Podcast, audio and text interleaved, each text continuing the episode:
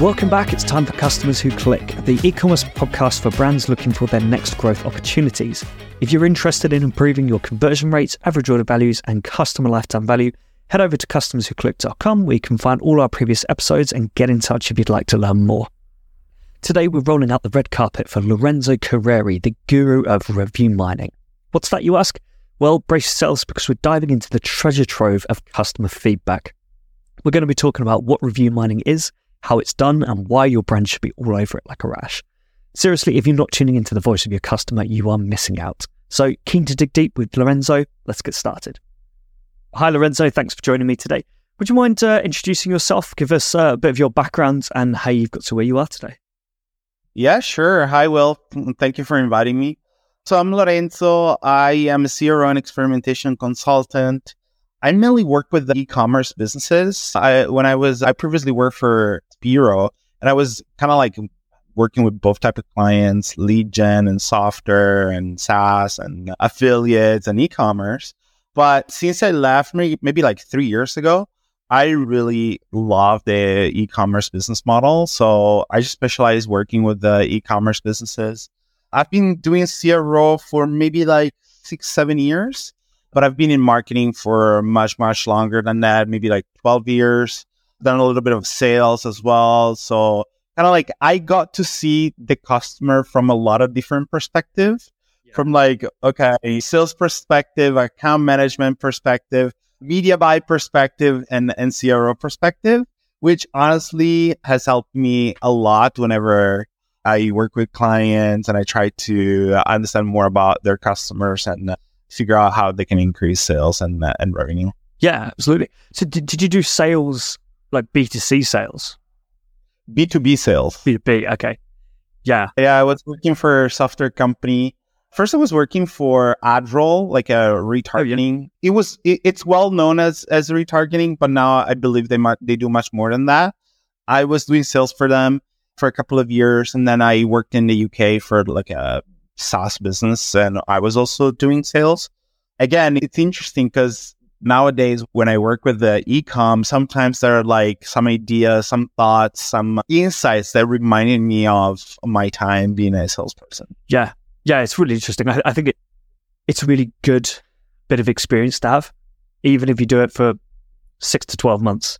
I think it's worth going into a bit of a sales role for a little bit and just having those daily conversations with people. I I did cold calling and in a sales role, and it was tough, especially when you're straight out of uni and not done something like that before. It, it was tough, but it was a good experience.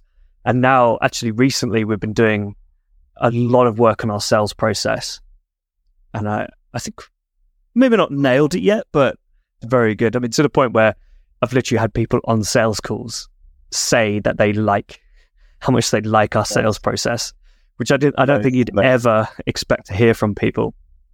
Nice, cool. Awesome. Yeah. So, how do you get customers clicking?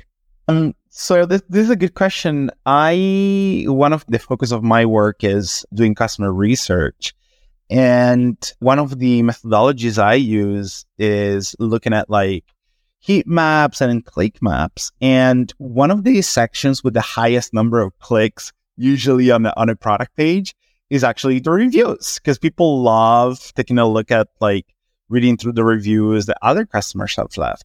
So reviews mining is a technique that I use a lot and probably I would say is one of my favorite ones after whenever I have the time to do customer interviews because you get to like understand like a broader journey and, and spectrum about the customer. But reviews mining for me, it's it's very interesting because first of all, it's a little bit more organic than customer surveys. There's a little bit less bias involved because with customer surveys, usually it's like, hey, give me this feedback and I'll give you like 50 bucks in an Amazon gift card yeah. as a way to thank you. So there's also like a little bit of a kind of like bias in there. While reviews, yeah, sure, still companies are sending out emails asking, hey, do you mind sending me uh, a review about the product that you bought and so on? But the reason why I like it is because, first of all, I discovered it through. Um, I, I was just like, actually, l- let me tell you how I came across that. So I had to buy, even though I work online, most of my purchases are actually offline because I, well, first of all, I don't really buy a lot of stuff in general, but the stuff that I buy them mainly offline because I, I have the places that I always go to. And I remember I was purchasing my, my trimmer, my beard trimmer broke down and I had to get one as soon as possible because uh, my beard was itching like a lot. Yeah. So I remember going on Amazon and I had literally finished, I think it was like two hours listening to Jobs to Be Done podcast. So there was a, still a lot of like kind of like uh, content and lots of thought around Jobs to Be Done. And I had to buy this trimmer and I was going through the reviews and for the first time, I instead of wearing the customer hat, because in that moment, right, Will, I was a customer. I was trying to like figure out which trimmer was the right for what the right one for me. Instead of wearing the customer hat, I was actually wearing the marketer's hat, right? And I was like, oh my God, the amount of juiciness that these customers leave in these reviews is, is amazing. So that's from that day, I was like, okay, I'm going to introduce this in my processes because it's too good. Yeah. I feel like, I feel like Amazon is somewhere where if, if there's a large number of merchants who are doing review mining or at least decent customer feedback, it's Amazon. The number of products where in the title it calls out very specific kind of requirements and things. And and you're thinking this must have come from either reviews or some specific customer feedback. Yeah, really. What what one what one thing that I notice about the difference between Amazon and just like e-commerce websites, like let's say Shopify websites, is that people tend to write a little bit longer reviews on Amazon versus Shopify. And this is just like kind of like pattern recognition from my side. It's not that Uh, I have data on this. And obviously, when, when I do reviews mining, I skip all those reviews that are like meaningless, such as, oh, great product. I love it. I'll recommend it to everybody. Those, I, I don't even consider those reviews, honestly. One of the things that I do in my methodology, my reviews mining process is literally prioritizing the number of reading the reviews with the high, longest number of words so if the review has like 200 words, I read that first and completely remove those that have like 20, 30 words because I know that there's not going to be any insight. It's, it's so rare that a very short review is actually going to give you some good insight. Like you say, it's normally just, this is great. I love this product.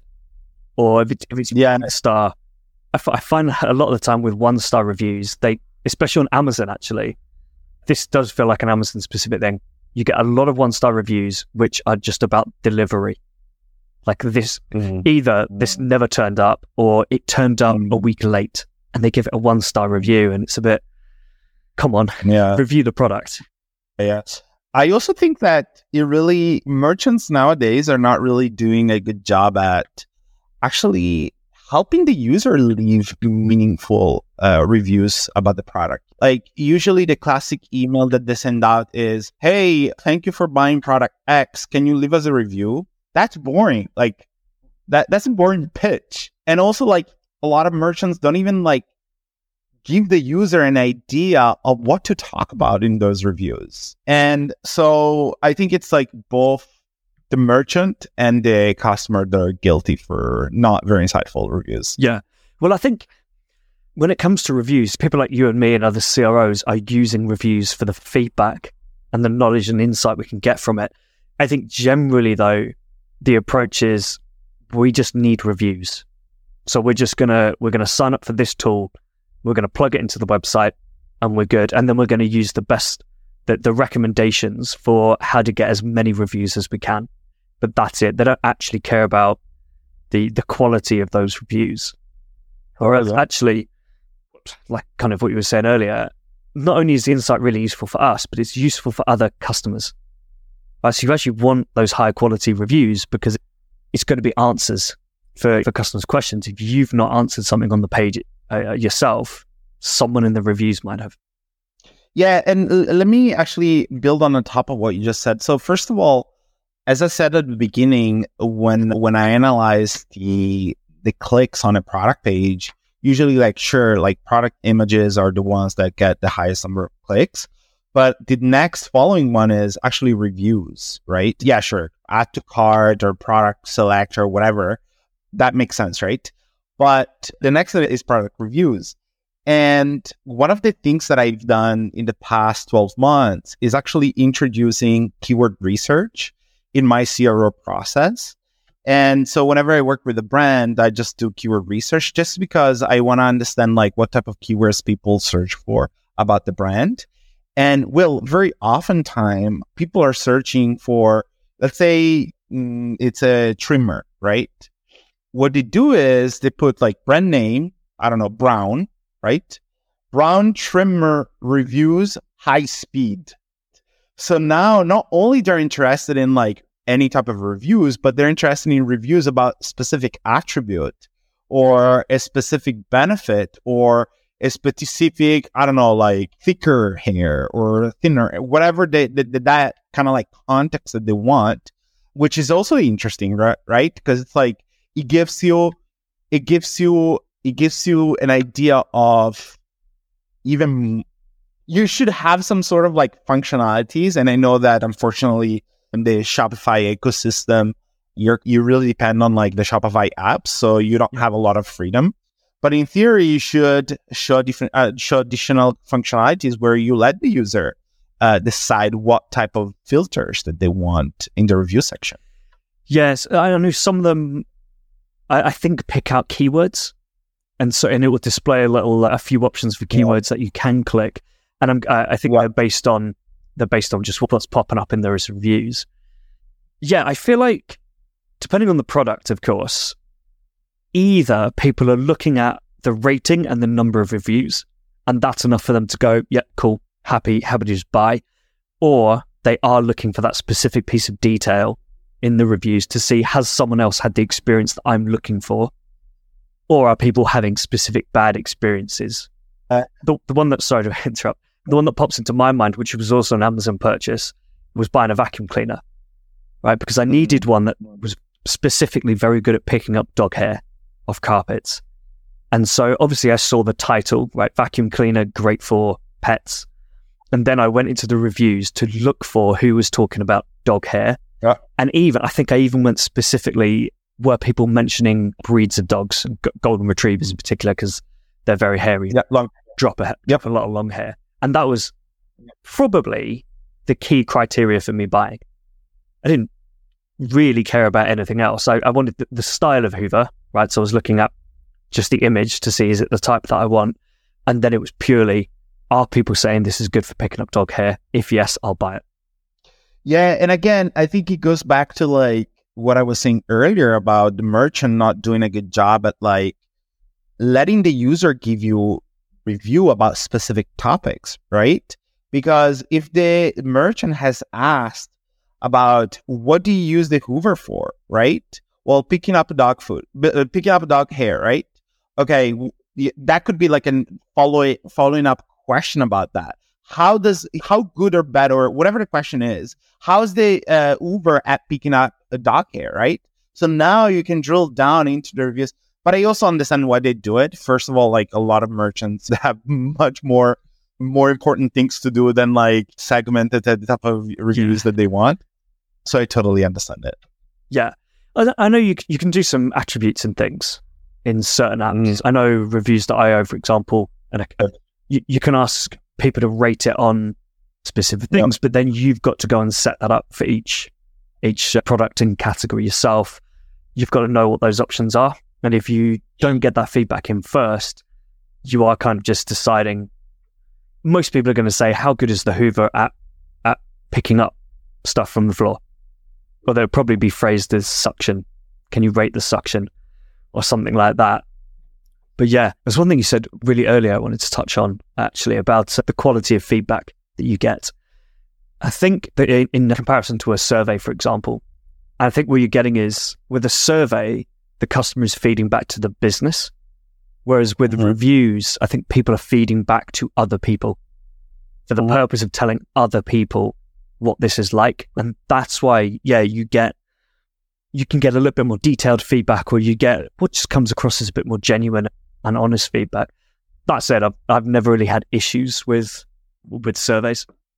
Yeah, and also the other reason why I, I think it's interesting is because in surveys, it's very it, you're asking a, a specific question about spe- something specifically, while in the reviews, what they do sound very often is more like stories, like customer stories. It's like if the customer is shooting a movie about their lives, right? And is making you participation of, of that movie, right?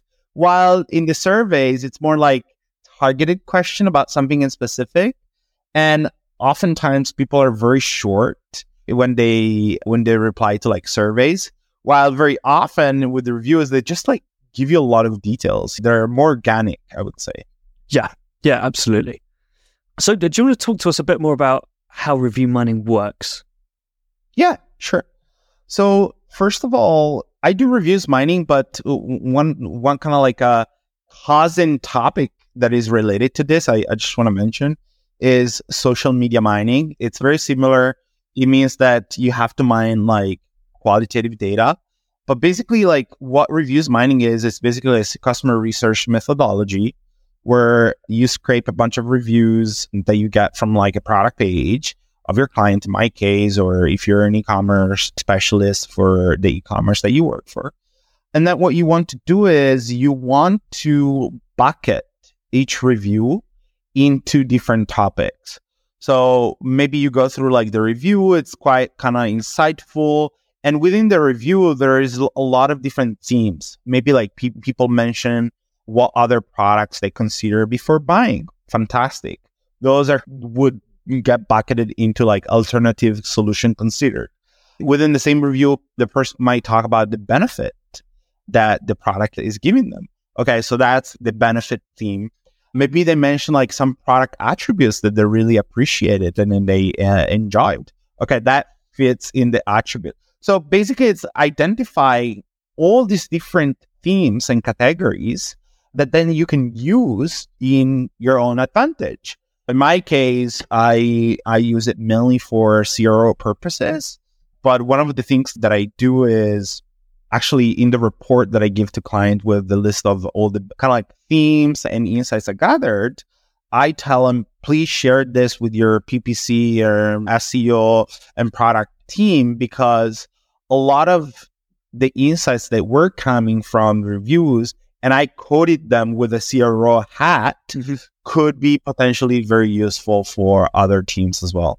Yeah, absolutely. Yeah, I mean, if you're getting loads of people saying, I was looking for a product that did this, and this product was great at it, then that's probably feedback you want to pass on to the PPC and, and social media team to say, we're getting quite a few reviews that are saying they wanted a product to do X, and our product does that. So let's talk about that more. Yep. Yeah, And even like in in your example of the Hoover, right? If whatever the company that you were looking at, oh wow, a lot of people are do have a dog or they use it to pick up like long hair from dogs. Maybe like from a product standpoint, maybe like, oh, we should think about like like maybe an additional accessory for just for that use case of people that have dogs with long hair and so on. So yeah it's a kind of insight that can be useful for a lot of different teams, for a lot of different teams, not just for the CRO team. Yeah, well, actually, that's a really interesting idea. So with the Hoover, you tend to get just uh, a bunch of different attachments, and they're generally they have generally got a generic name, wide attachment, narrow attachment, stuff like that. Yeah. You could, well, yeah. What if you actually went and named them all to do yeah. with a specific use case? And then like goes, oh, this one comes with a dog hair attachment. Yeah, like and you're like, oh, excellent, yeah. perfect. That this Hoover must they've specifically created this for dog hair, and you're like, well, they haven't. They just know it is good for it, and that's the main use case for that attachment. Um, yeah, maybe like in the product page, in the product page, there could be like a selector where you ask, uh, do you have a dog? Yes and no. And then if they say yes, you recommend the the attachments based on that. Yeah, yeah, that's a really good idea. Because actually, the one I bought, and I really like this. Not many, not enough brands do this. On the box of the Hoover, I can't remember if it was the outside or if it was just as you started to open it up. But on the box itself, they listed other attachments that they had. So you could buy a car cleaning attachment set. And I think there were four, there might have been four different options on there. I thought it was a really good idea and it had a QR code. To, so I don't know if that's a, I don't know if they do that for all their products or whether maybe that was an Amazon specific tactic they used to get people back to the website. But I, I like the idea of specifically saying, if you want car cleaning stuff, here's our set of attachments for it. Here's our pet cleaning um, attachments.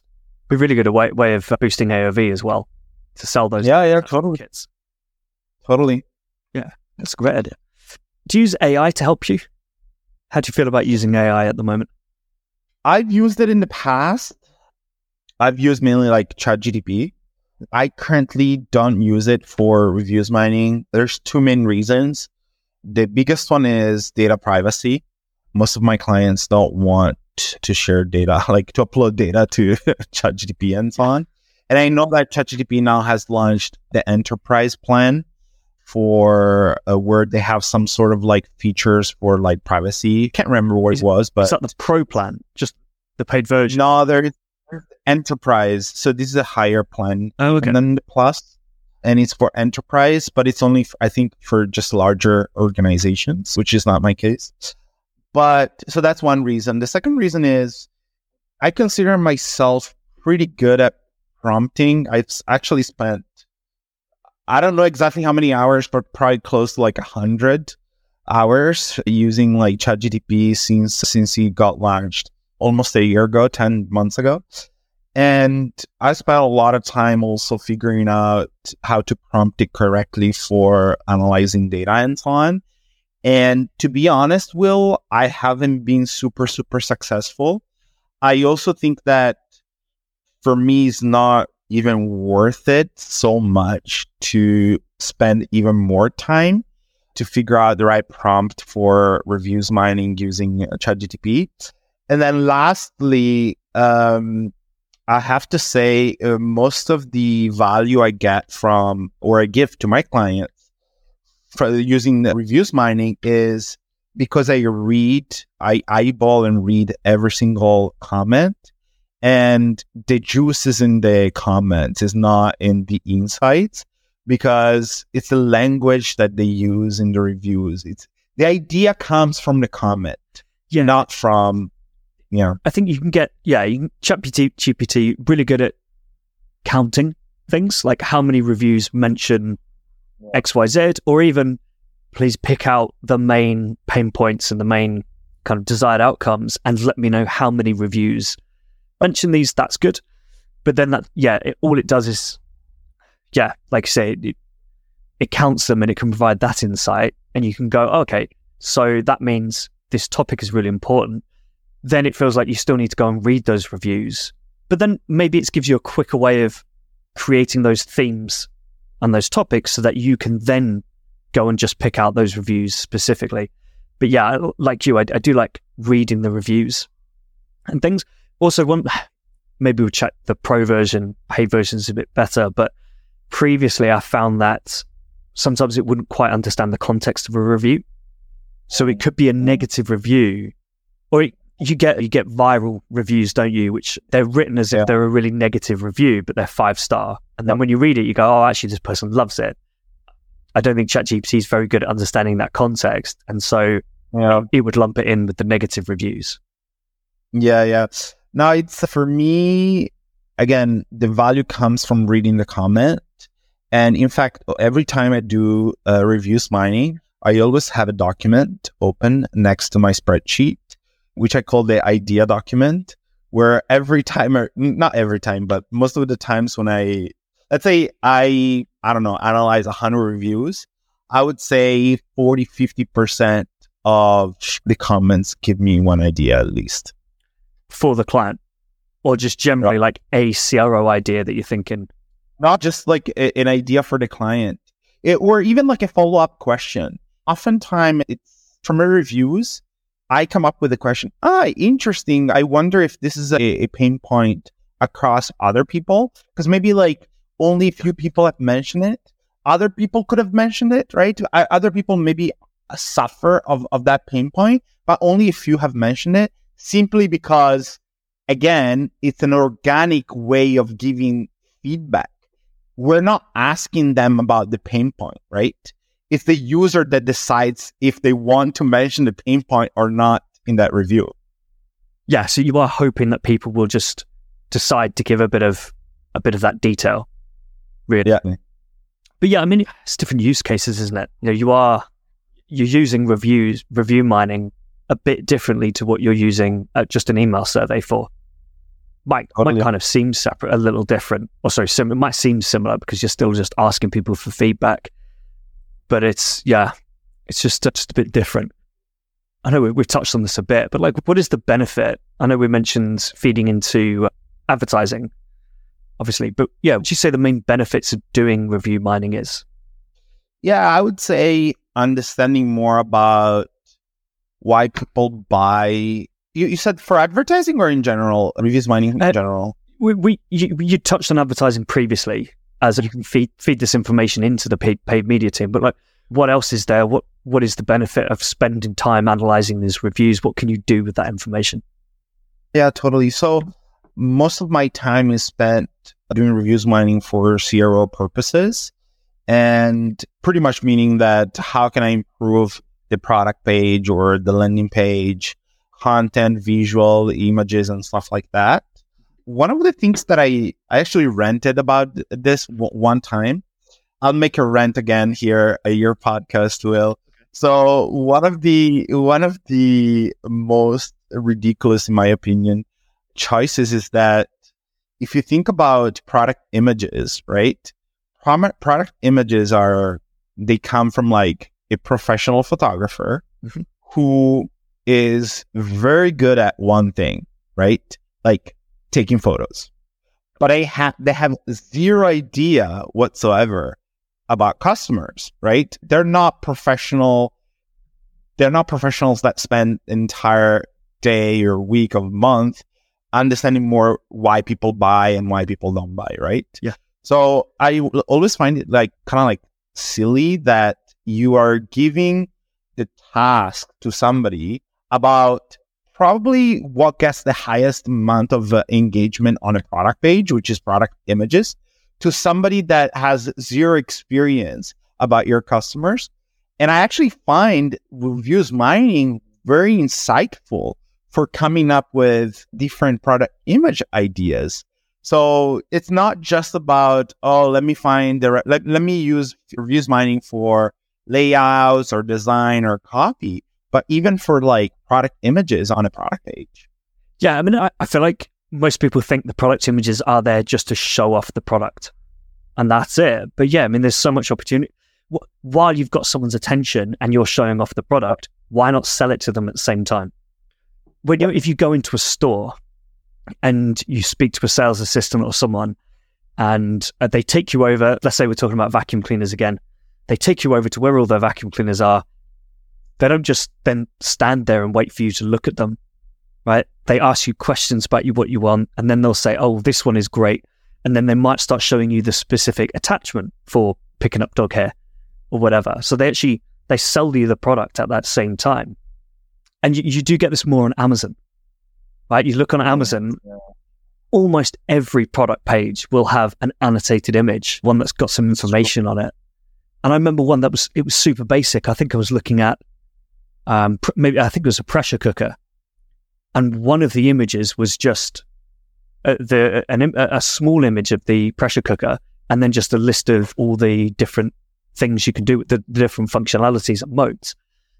And that's exactly some of the information that people want to see, and, and they want to see it clearly. Just what are the nine settings for this thing? What can I do with it?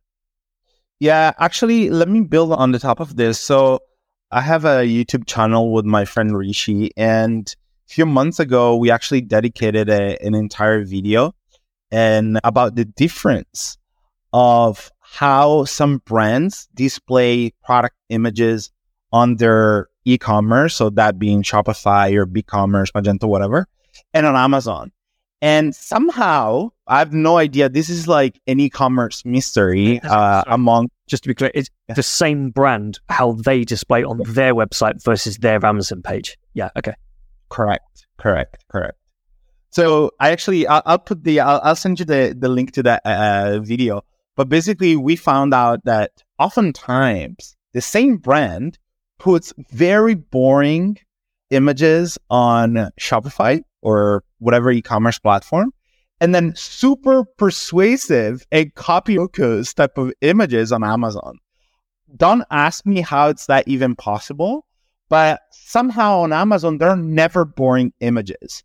They're images that have what we call, Rich and I call it picture story, which is like usually like an image that tells a little bit of a story about maybe like a benefit of a detail of the product and so on. But yeah, so to your audience, if you want to come up with like some product image ideas, go on Amazon. Don't go to your um, competitors. It, it wouldn't surprise me if it's because there's an agency who runs Amazon, an Amazon specific agency mm. is responsible yeah. for that page. And then there's just a bit of, there's a lack of communication. And they're not actually, yeah. they don't think to pass on those images to the website because it could be for various reasons. It could be because they don't want the better images to be on the website because they want the sales to be on Amazon. It could be because yeah. they it's classic siloing and they do yeah. their task. They create those images for Amazon and no one thinks, let's pass it back. Yeah.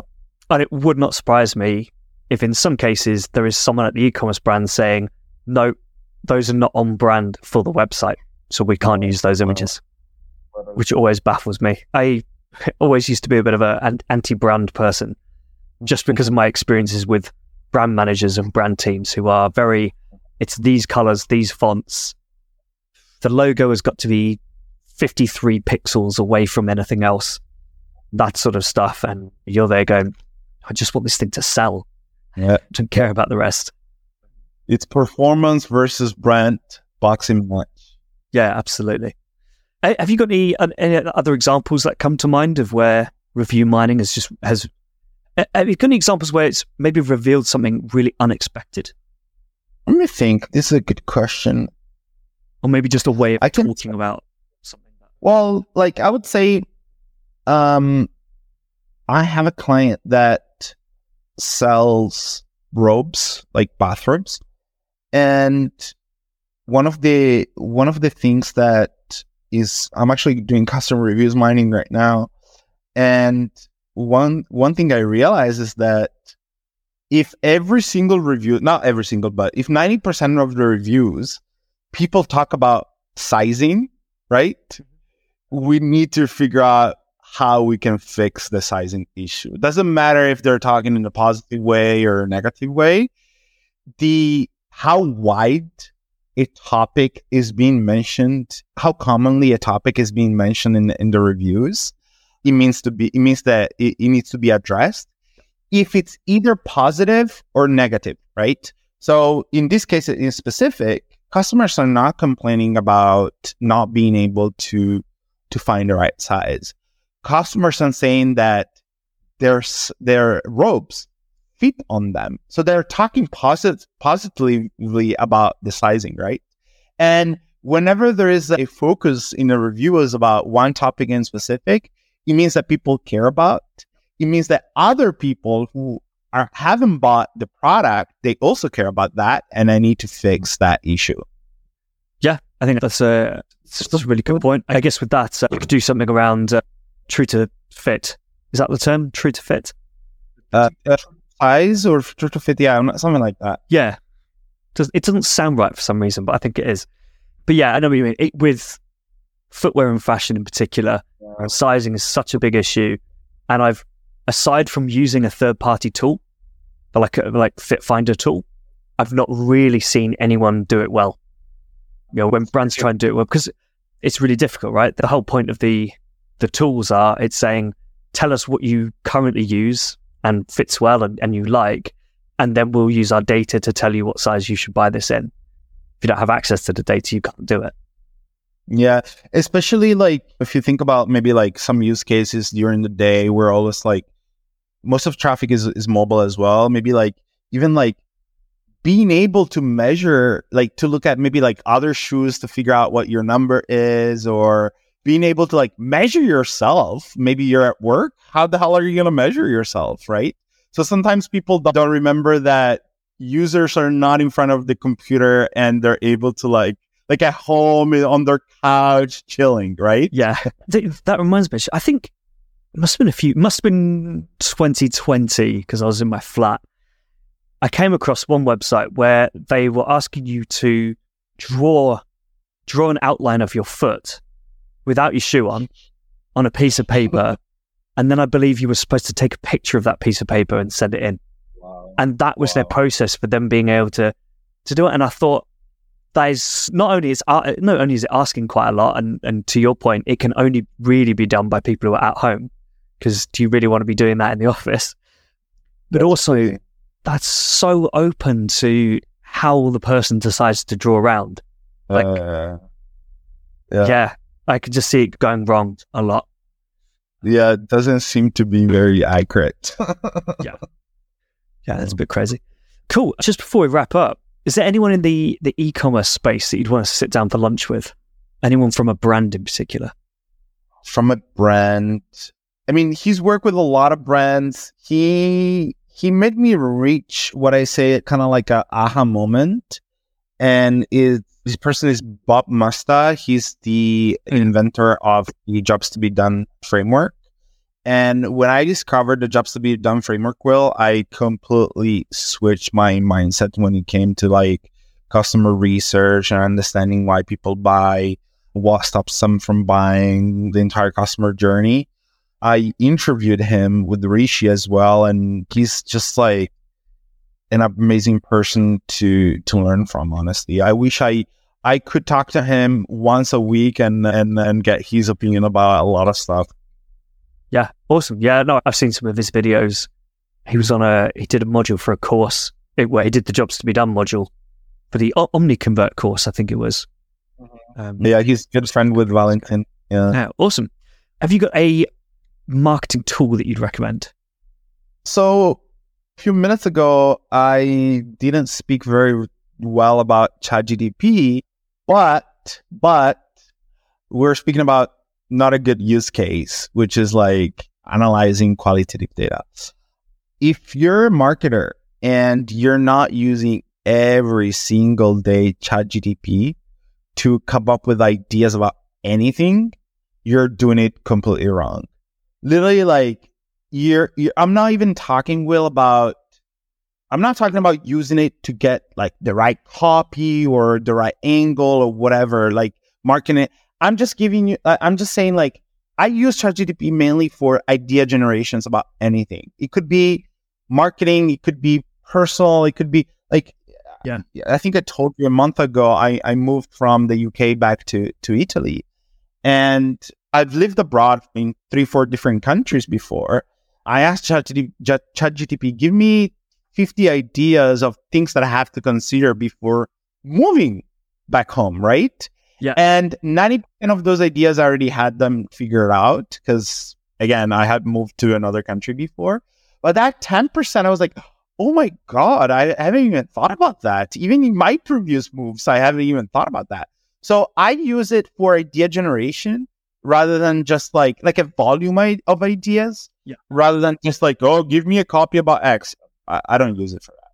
Yeah. Yeah, that's fair enough. That makes sense. Yeah, I'm using it every day now initially, yeah, I kind of had a look at it, didn't really know what I was doing with it, but now it's probably daily basis for, yeah, yeah. both work for the business, work for clients, and and personal stuff as well. I find it really useful. Cool. And just one final CRO tip for the listeners. One final CRO tip. I guess it depends on the experience, but oh, okay. I would say keep going down rabbit holes about something that you like and you dig. Don't stay at the surface. Just go down, like spend time. If you really like how to do, I don't know, like statistics and just go down the rabbit hole, like specialize in that. Because usually if you go down rabbit holes, there's always like gold at the end. No, I like that. That's good. Awesome. If anyone wants to reach out and find out more from you, what's the best way of doing that?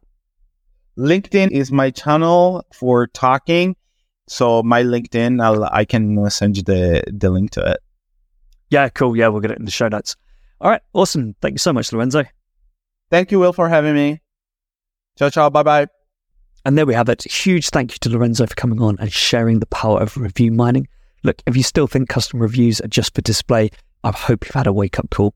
Leverage those comments. They're essentially cheat codes for understanding what your customers actually want. Feel like you need to dig in a bit more with Lorenzo? You know the drill. Catch him on LinkedIn. As always, we're all ears for your comments, questions, and that guest you're just itching to hear from. Slide into my inbox at will at customerswhoclick.com or give me a nudge on LinkedIn. Next up, we've got Sean McCarthy from Lucky Orange joining us to talk through behavioral analytics. Until next time, keep those customers clicking.